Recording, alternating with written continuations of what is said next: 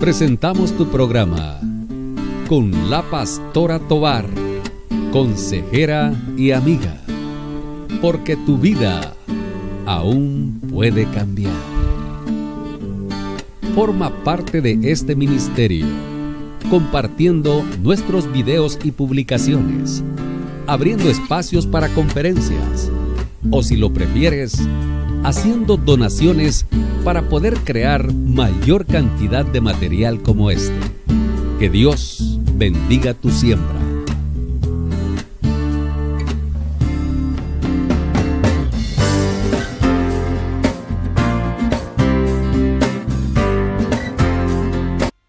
Bendiciones, sean todos bienvenidos una vez más a este su programa Consejería en su hogar. El tema de hoy es cómo resolver los conflictos en el matrimonio.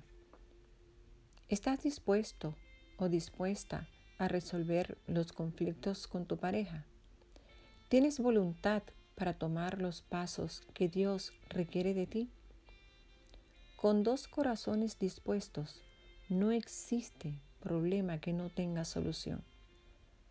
Necesitas reconocer tu necesidad de la ayuda de Dios. Jesús dijo a sus discípulos, velen y oren para que no entren en tentación. El espíritu de la verdad está dispuesto, pero la carne es débil. Mateo 26, 41. Aunque Jesús sabía que sus discípulos estaban dispuestos a seguirle, también él conocía la debilidad de ellos. ¿Te das cuenta de cuán débil eres para hacer en tu propia fuerza lo necesario y resolver los conflictos? Pídele a Dios que te dé el poder de su espíritu para que en amor busques reconciliación con tu pareja. En lo que tú eres débil, Él te hará fuerte. Segunda de Corintios 12, 9 al 10. Bástate mi gracia, porque mi poder se perfecciona en la debilidad. Dejar el orgullo. En un matrimonio, los conflictos casi siempre vienen por causa del orgullo. A veces, este te lleva a imponer tus deseos u opiniones. La respuesta orgullosa provoca que pequeños desacuerdos se conviertan en grandes problemas. Proverbios 13:10 y 28:25 dice, Ciertamente la soberbia concebirá contiendas, mas con los avisados está la sabiduría. El altivo de ánimo suscita contiendas, mas el que confía en Jehová prosperará. No serás capaz de resolver los desacuerdos en tu matrimonio si no reconoces que eres orgulloso y que éste contribuye al conflicto. La comunicación y no es de, cualquier tipo. A veces los matrimonios hablan mucho del tema, pero solo para reiterar su opinión e intentar convencer a su pareja. Esta clase de comunicación causará que uno de los dos finalmente ceda, aunque lo hará con resentimiento y solo porque ya no quiere discutir más. En ese momento se acaba el pleito, pero el desacuerdo no se ha resuelto. ¿Cuál es la solución? Los esposos deben estudiar el tema con una actitud de humildad y amor.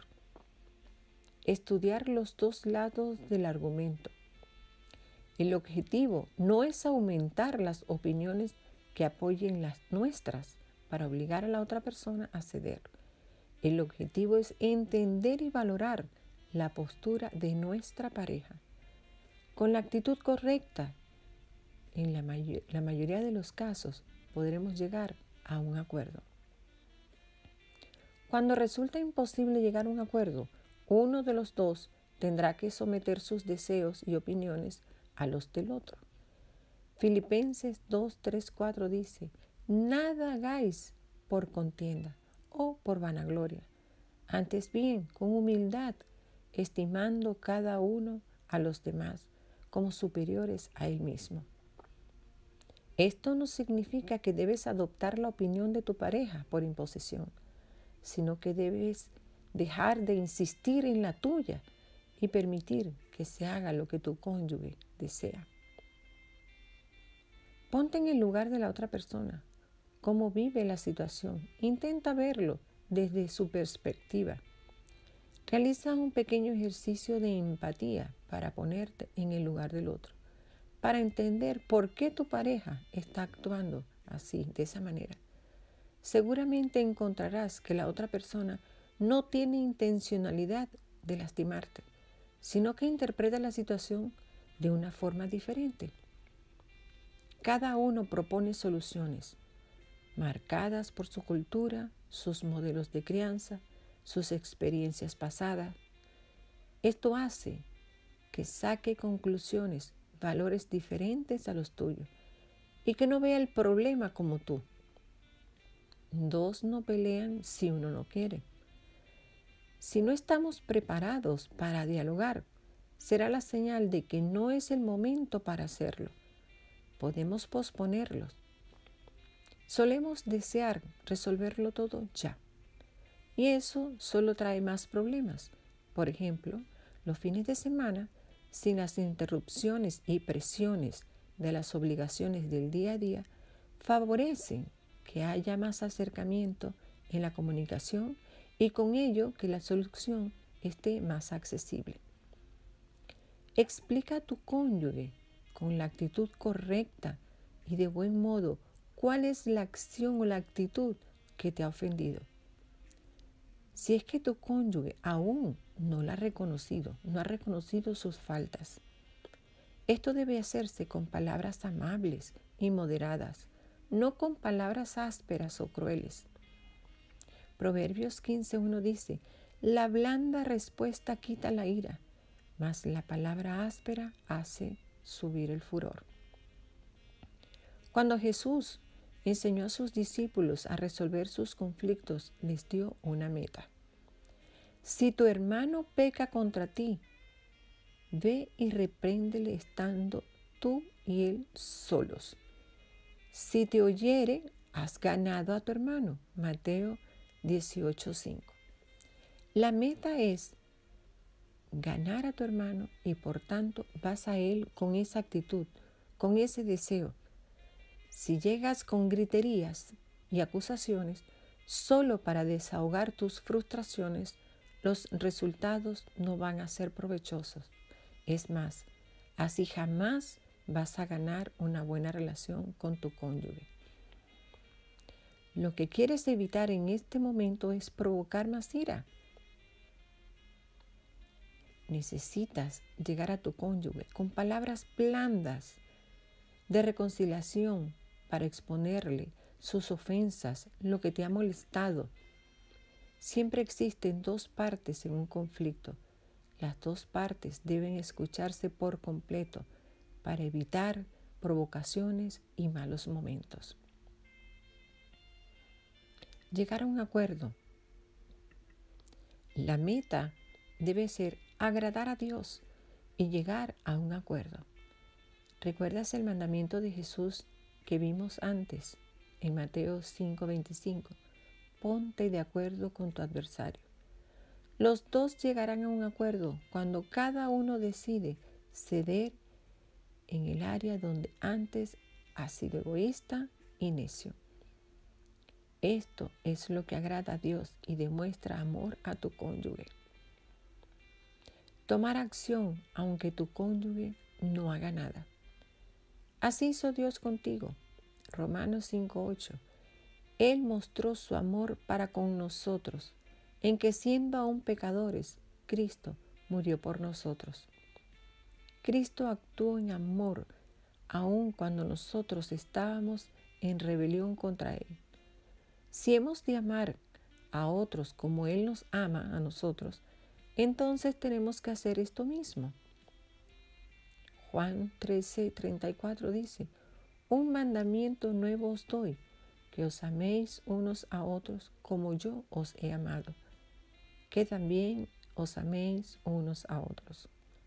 Cuando tú comienzas a actuar en amor y cambiar lo que tú haces mal, esto trae un poderoso incentivo para estimular a tu pareja a amar y a cambiar también. Hebreos 10:24 dice, y considerémonos unos a otros para estimularnos al amor y a las buenas obras, no dejando de congregarnos como algunos tienen por costumbre.